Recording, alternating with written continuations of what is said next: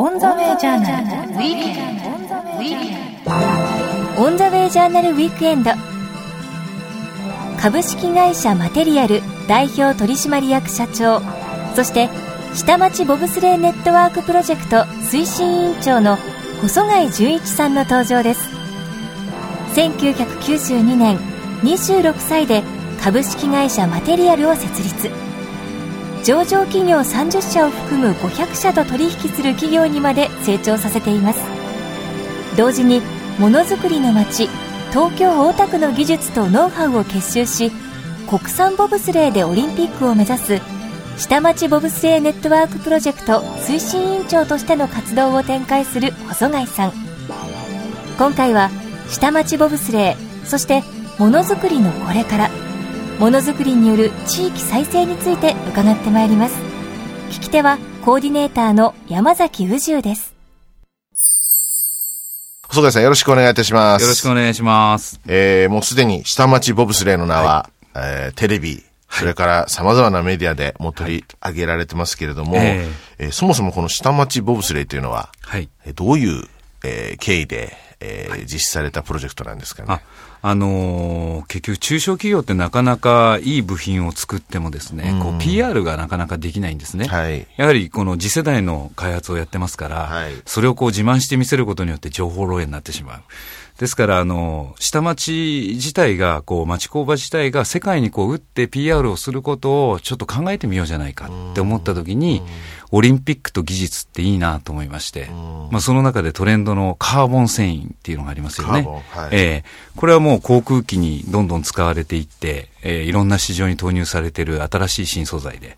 で、それとこう絡めて我々の金属の技術がこうミックスされたら、すごくなんかいいイノベーションが起きるんじゃないかなって思ったんですよね。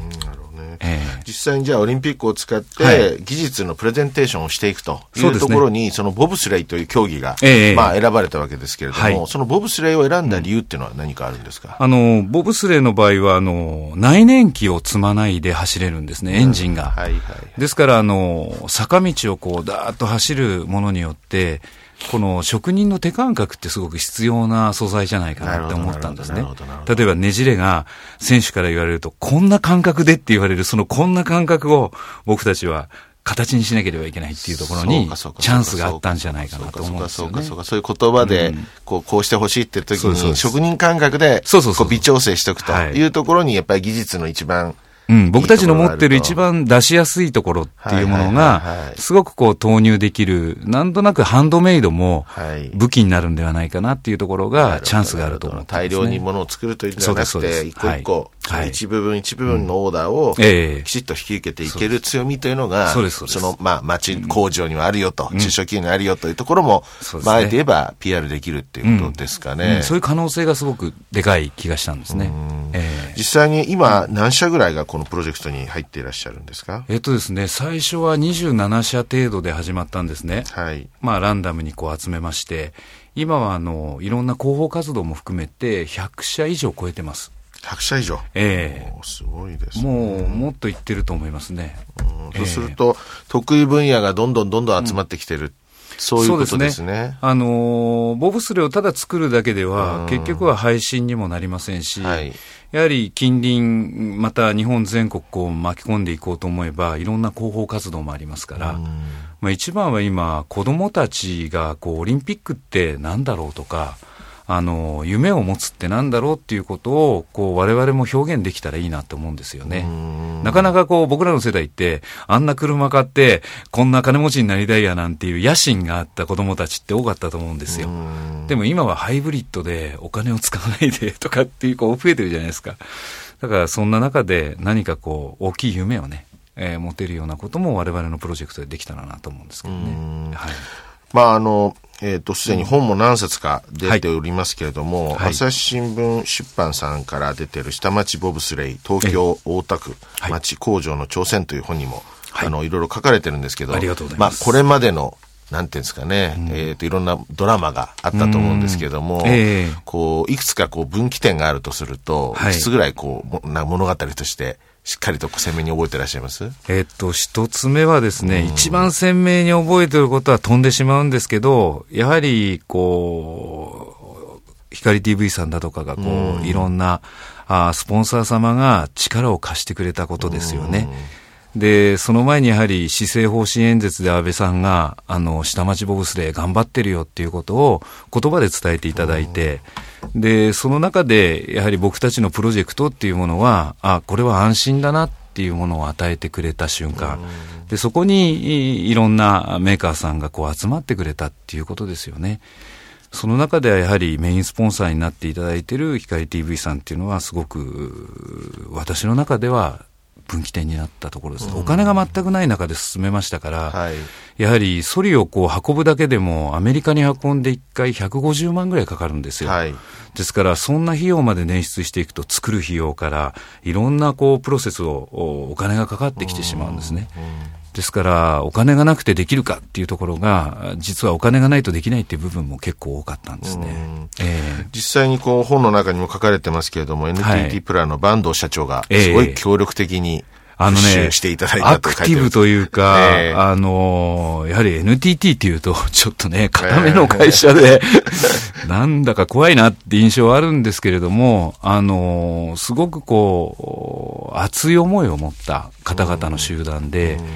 うん。で、そんな中で、こう、我々もいろんなプレゼンをしながら共感していただいて、えー、4K 放送だとかいろんなものにこう、つなげていっていただいたっていうところだと思うんですね。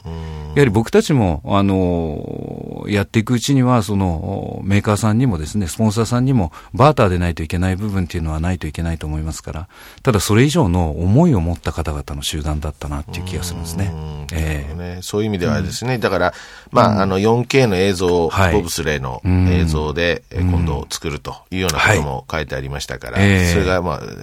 あれですね、実現するわけですね、今度ね。そうですね。すごくなんか素敵な映像像ができたみたいな。あ、そうですか。話が、じゃあ楽しみですね。はい。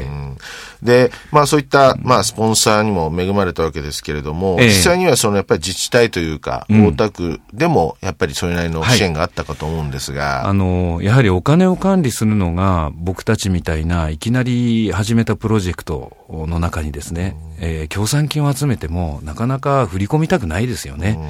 ですからそういった意味ではやはり区の影響っていうのは大きくて、あの、スポンサーさんでも、町のおじちゃんおばちゃんたちもですね、みんなこう安心して応援できるっていう環境を作るのにすごく力を貸してくれたのが、今回その大田区という自治体なんですよ。うん。最初のプロジェクトは、やっぱりその大田区も絡んでたんですか、スタート時から。あの、一番最初にあの、こういう A4 の用紙をですね、はい、2枚ペロンと持ってきて、はい、ボブスで作ってよって持ってきたのが区の職員ですから。それがスタートいきなりですか？そうです、そうです。へまあ、もともと僕は、あの、炭素繊維と金属の、もので、道具で、あの、オリンピックを目指せるような、あそういったような制作物をやりたいなっていうのを、こう、周知したんですね。で、その中でやはり、アーチェリーやったりしてたんですけど、まあ、いろんな絡みでできなくなって、で、その時にアンテナを張っていたら、あ区の職員がボブスで作ろうじゃないか。そうやって持ってきてくれたんです。そこがスタートですね。何の企画書でもないですよ。あの、ただ、表情さんも別にボブスレーに詳しかったわけじゃないでしょ？いや、全く知らないですね。全くわかんないですよ。それは、あれですか、うん、何のためにボブスレーを作ってくれと言われたんですか？やはり、町おこしみたいなものだと思いますよ。なるほど。僕もあのー、まあ、いろんな影響を受けて、東大阪の、えー、毎度1号だとか、あの、足立区じゃなく墨田区でやってる江戸っ子1号だとかですね、いろんなものを区が挙げてやってるんですよ、地域が。はい、で、その中でやはりものづくりの城下町で、なぜ、こう、我々もそういうプロジェクトできないのかなっていうのが、区の職員も僕もそう思ってたところで、思いが一致したんですね。えー、しかしあれですね、その当初の27社の協力があって、はい、えー、試作機器を作って、うん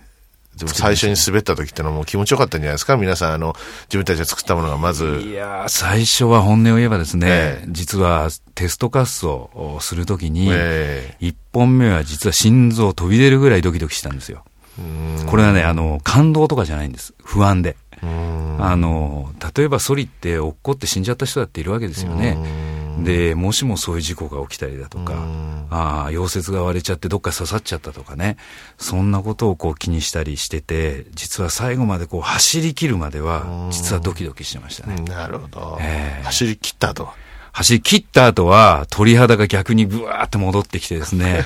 やったっていう気持ちの方がでかかったですね。でも、ものづくりって最初そうかもしれませんね。どんなもんでも。最初のね、ねどんなテストを重ねても、いざその部品が組み込まれた段階においてね、はい、自分たちのそのやっぱり技術が本当にこう通用するかどうかっていうのはまさにその試作があり、ね、いくつかのテストがありなんで。ね、そそれがやっぱり開発っていうものだと思うんですよ。はいはいはい、結局0から1にすることっていうのはすごく大変ですけど、1になった時はすごく爽快感があって、また次にやってやろうっていう気持ちになるんですね。だから多分それがものづくりの中毒になっていく一つのプロセスなんじゃないかなって思いますけどね。そうですよね。まあ好きでやるという部分があるでしょうからね。えー、しかしまあ、いろんな地域でこうやっぱり町工場が閉鎖する条件っていうのは当然ビジネス的に成り立たなくなったケースもありますけれども、後取りがやっぱりなかなかこうできないというか後継者問題っていうのもあると思うんですけれども、こういう、なんていうんですかね、目新しい、またその非常に情熱を注げるね、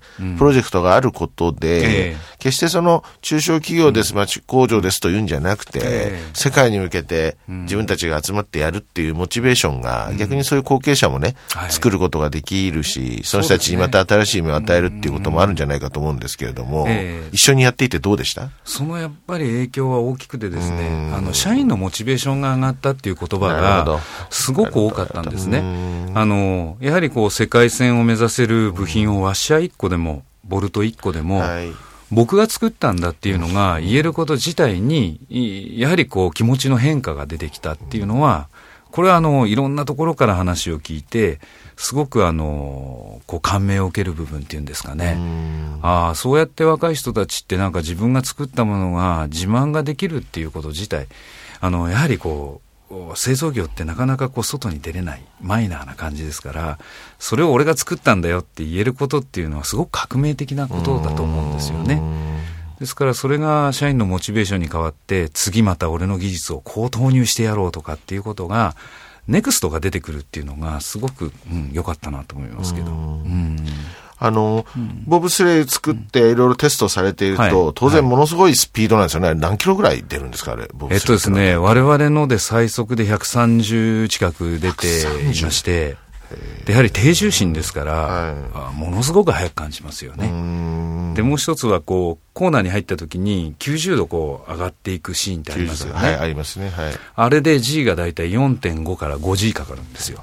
一瞬ですけどね。はい、ですからそんなそのまあ反り自体にもかなりの負担がかかって体にも影響がすごくあるっていうスポーツですよね。実際にあれなんですか、やっぱりそこから出るデータっていうのは当然取られていて、はい、各まあその工場の方で、いろいろまあ修正をしていくと思うんですけど、まあこれってまあ一つはボブスレー作りもあるけれども、はい町工場それぞれの、はい。はい、まあ先ほど申し上げたプレゼンテーションというか、えーはい、なんかイノベーションの結果が、うん、なんかこの、えー、ボブスレーという形になっているとすると、えーえー、まあ世界に向かって、こういう重量に耐えたとか、うん、この部品のこの部分を担当したけれども、こういう状況でも、えー、要するに丈夫にはいはい、えー、要するにネジも耐えられて回らなかったとか、ね、そういうのっていうのが、ええ、結構その後かなり分析したり、うん。はい、結果をかなり重視しながら、はい、あの、その耐久性であったりとか、うん、柔軟性なのかな、うん、柔らかさもあるのかもしれませんけども、はい、そういったことを PR するような機会っていうのはあるんですか、いや、あのー、それがこれからだと思うんですね。あ、なるほど、これから。で、一つはなんですけど、私たちが作った3台のソリって、みんな半年ぐらいで作ってるんですよ。半年。ええ、ですから1号機を作ったのも図面発生からわずか12日間で部品を調達したっていうぐらい突貫工事で作ってるんですね。ですけれども、あの、日本のものづくりっていい加減には絶対にありませんから、実はそこは賭けで一番最初のテスト走行したんですよ。もう、ですから、後付けで全てが、あの、データを解析しなければいけないっていうのが、我々の今、あ現時点であるっていうところですね。すべてのその大会が終わって、で、今、まさにその時ですから、ですからそれからこれからの我々のそういう強度試験だとか、はい、ねじれ角だとかっていうものをすべてえー、データ化して、で、こういう強度に耐えたんだっていうことを証明していかなければいけないってところです。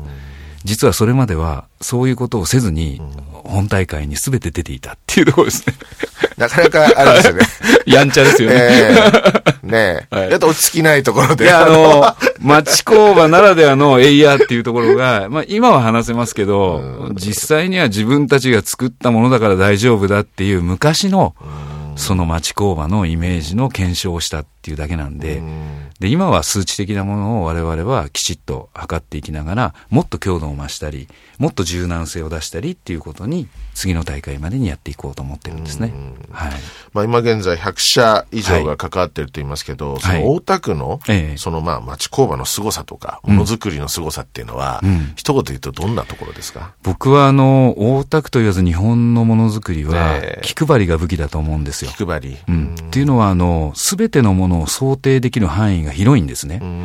ですから図面に書いてある数値で作るっていうことは誰でもどこの国でもできると思うんです。ですけれども、これは何の部品に使われるから、もっとこういうものを入れなければいけないっていうことを、技術の中で膨らましていけるんですよ。ですから、そういったものの、やはりものづくりのいろんな歴史から、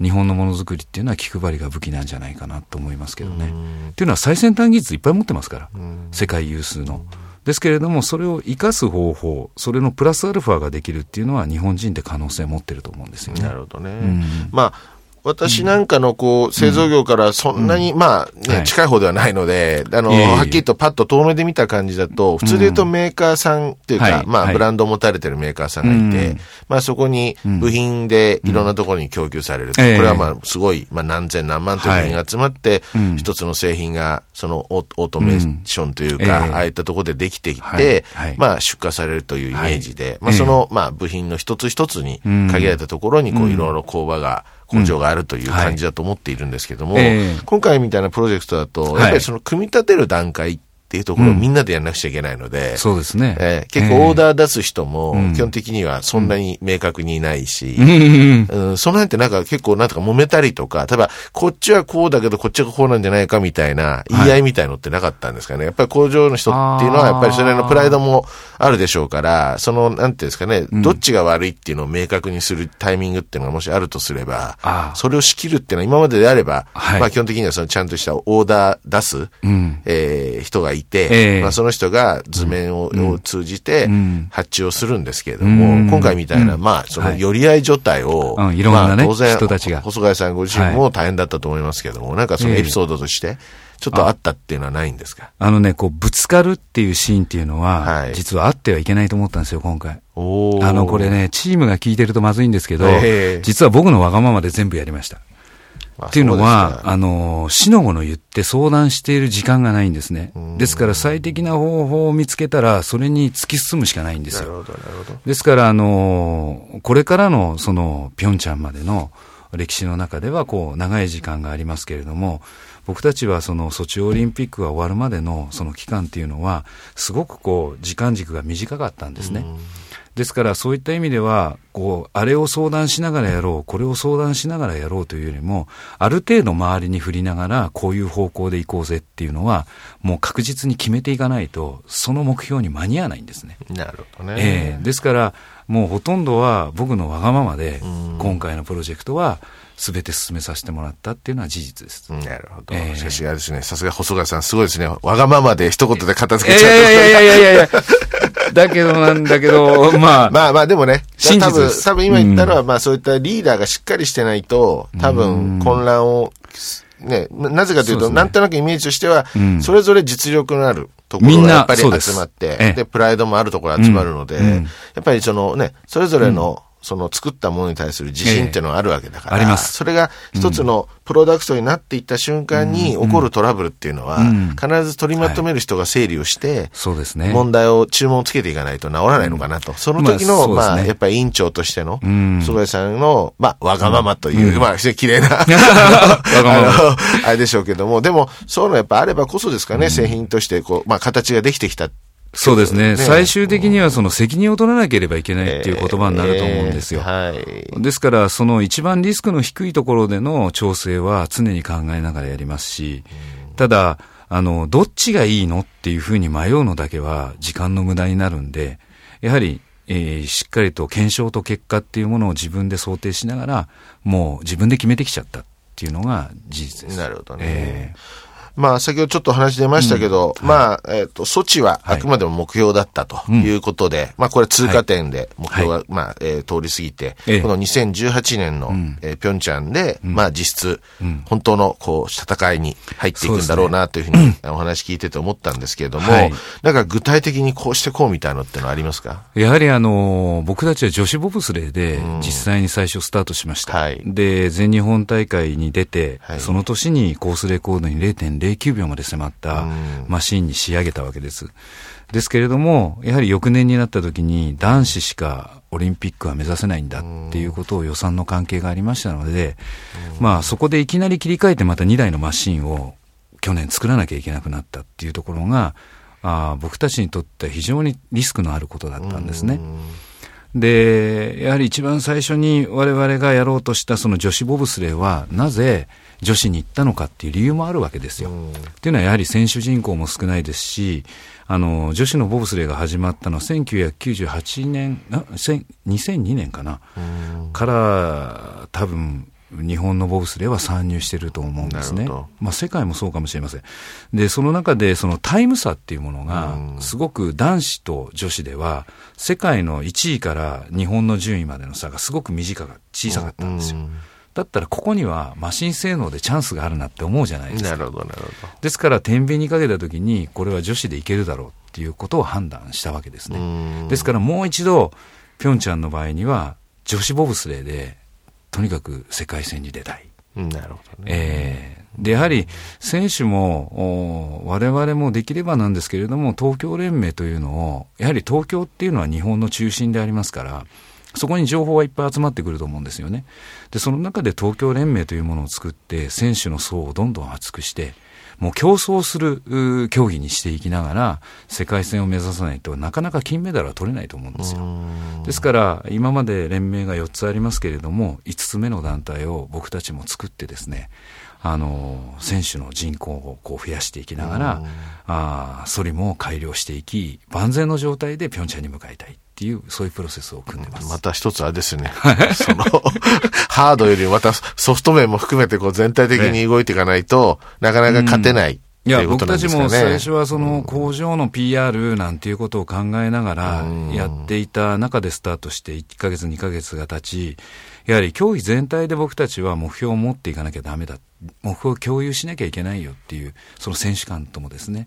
ですから、やはり取るんだったら出場じゃなくて、金メダルだろうっていうところに、逆に僕たちは、なんか、こう、闘志を燃やしてきたっていうんですかね。なるほど。勝手な闘志ですけどね。いやいやいや。だけど、あれですね、そういうね、そこまでやるっていうことが、実はもう必要になるぐらい、勝てる気がしてきたってことですね。私から見るとそういうふうに見えるんですけどいや、僕は、あの、そうだと思います。あの、韓国のチームが、実は今、世界の中で10位以内に入ってきてるんですよ。いきなり入ってきたんですね、この間。あの、歴史のない国がどうやってその、これだけ早くなったのかっていうことが、できるチャンスのあるレースなんじゃないかなと思うんですよ。日本も歴史を変えていけば、おそらく短期間で世界にね、こう迫っていけるんじゃないかっていうヒントがあるんで、これはあの、目指せるべきスポーツなんじゃないかなって、すごく期待感があるんですよね。いいですね。また一段とじゃあ夢が広がってということですかね。広がってますね。ね僕がもうオリンピックに出ることは自分自身はできないので、なんとかそれだけでも言ってもらいたいなっていう強い思いはありますけど。もう嬉しそうですもんね、話してる時ね。ねすいません。ボブスレーの話をしている時はい、すいません。あれですか、もうこの下町ボブスレーを今後どう、どういうふうに牽引していくという感じでいらっしゃいます、うん、僕はあのー、一過性のものじゃなくて、はい、やはり地域がそれだけ盛り上がり、日本中が盛り上がってくれることが一番素敵な出来事になると思います。ですから僕たちもピョンチャンまでとかっていうんではなくて、次の若者たちの技術者がその自慢のね、技術を投入できるような、そういうソリを作っていくっていうスキームを、こう、永遠と続けていけるような、うん、そういうプロジェクトにしたいなって思ってるんですよ。そうですね。うん。しかし、本当に、なんですかね、うん、あの、はい、楽しみだし、うん、こう、多くの人がこのプロジェクトを見ながら、はい、多分また俺らもなんかやるんじゃないかと思う人も多分出てくると思うんですよね。最後はね、もう日本中各都道府県で、アメリカに持っていくやつとか、最後はもう全部日本製で戦うぐらいな、そんなことになったらいいななんて思ってますけど。オンザウェイジャーナルウィークエンド。オンザウェイジャーナルウィークエンド。株式会社マテリアル代表取締役社長、そして下町ボブスレーネットワークプロジェクト推進委員長の細貝純一さんのお話をお届けいたしましたオンザウェイジャーナルではホームページも展開中です検索サイトからカタカナでオンザウェイジャーナルと入力してホームページへとお進みください。こちらでは放送の動画もご覧いただけます。音声ポッドキャスティングのダウンロードはこちらのホームページまたは iTunes からどうぞ。オンザウェイジャーナルウィークエンドそろそろお別れの時刻です。来週のこの時間もリスナーの皆さんと共に日本のあるべき姿世界と日本そして時代というものを一緒に見つめ考えてまいりたいと思います。